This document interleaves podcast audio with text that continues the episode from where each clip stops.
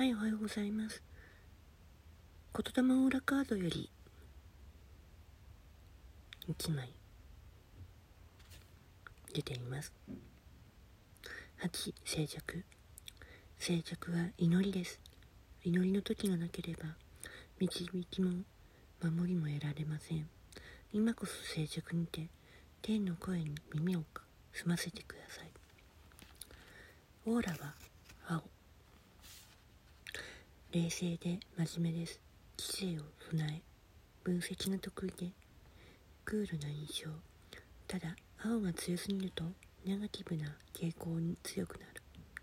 人生に楽しみを見いだせなくなることもあります。真面目で冷静な態度から近寄りがたいと思われがち。硬い人という印象を和らげる努力も大切です。これは運命宿命カード。避けられない変化の時大きな節目を迎えてる。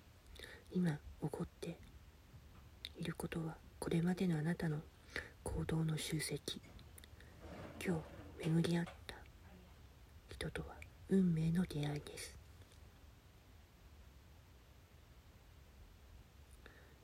そう。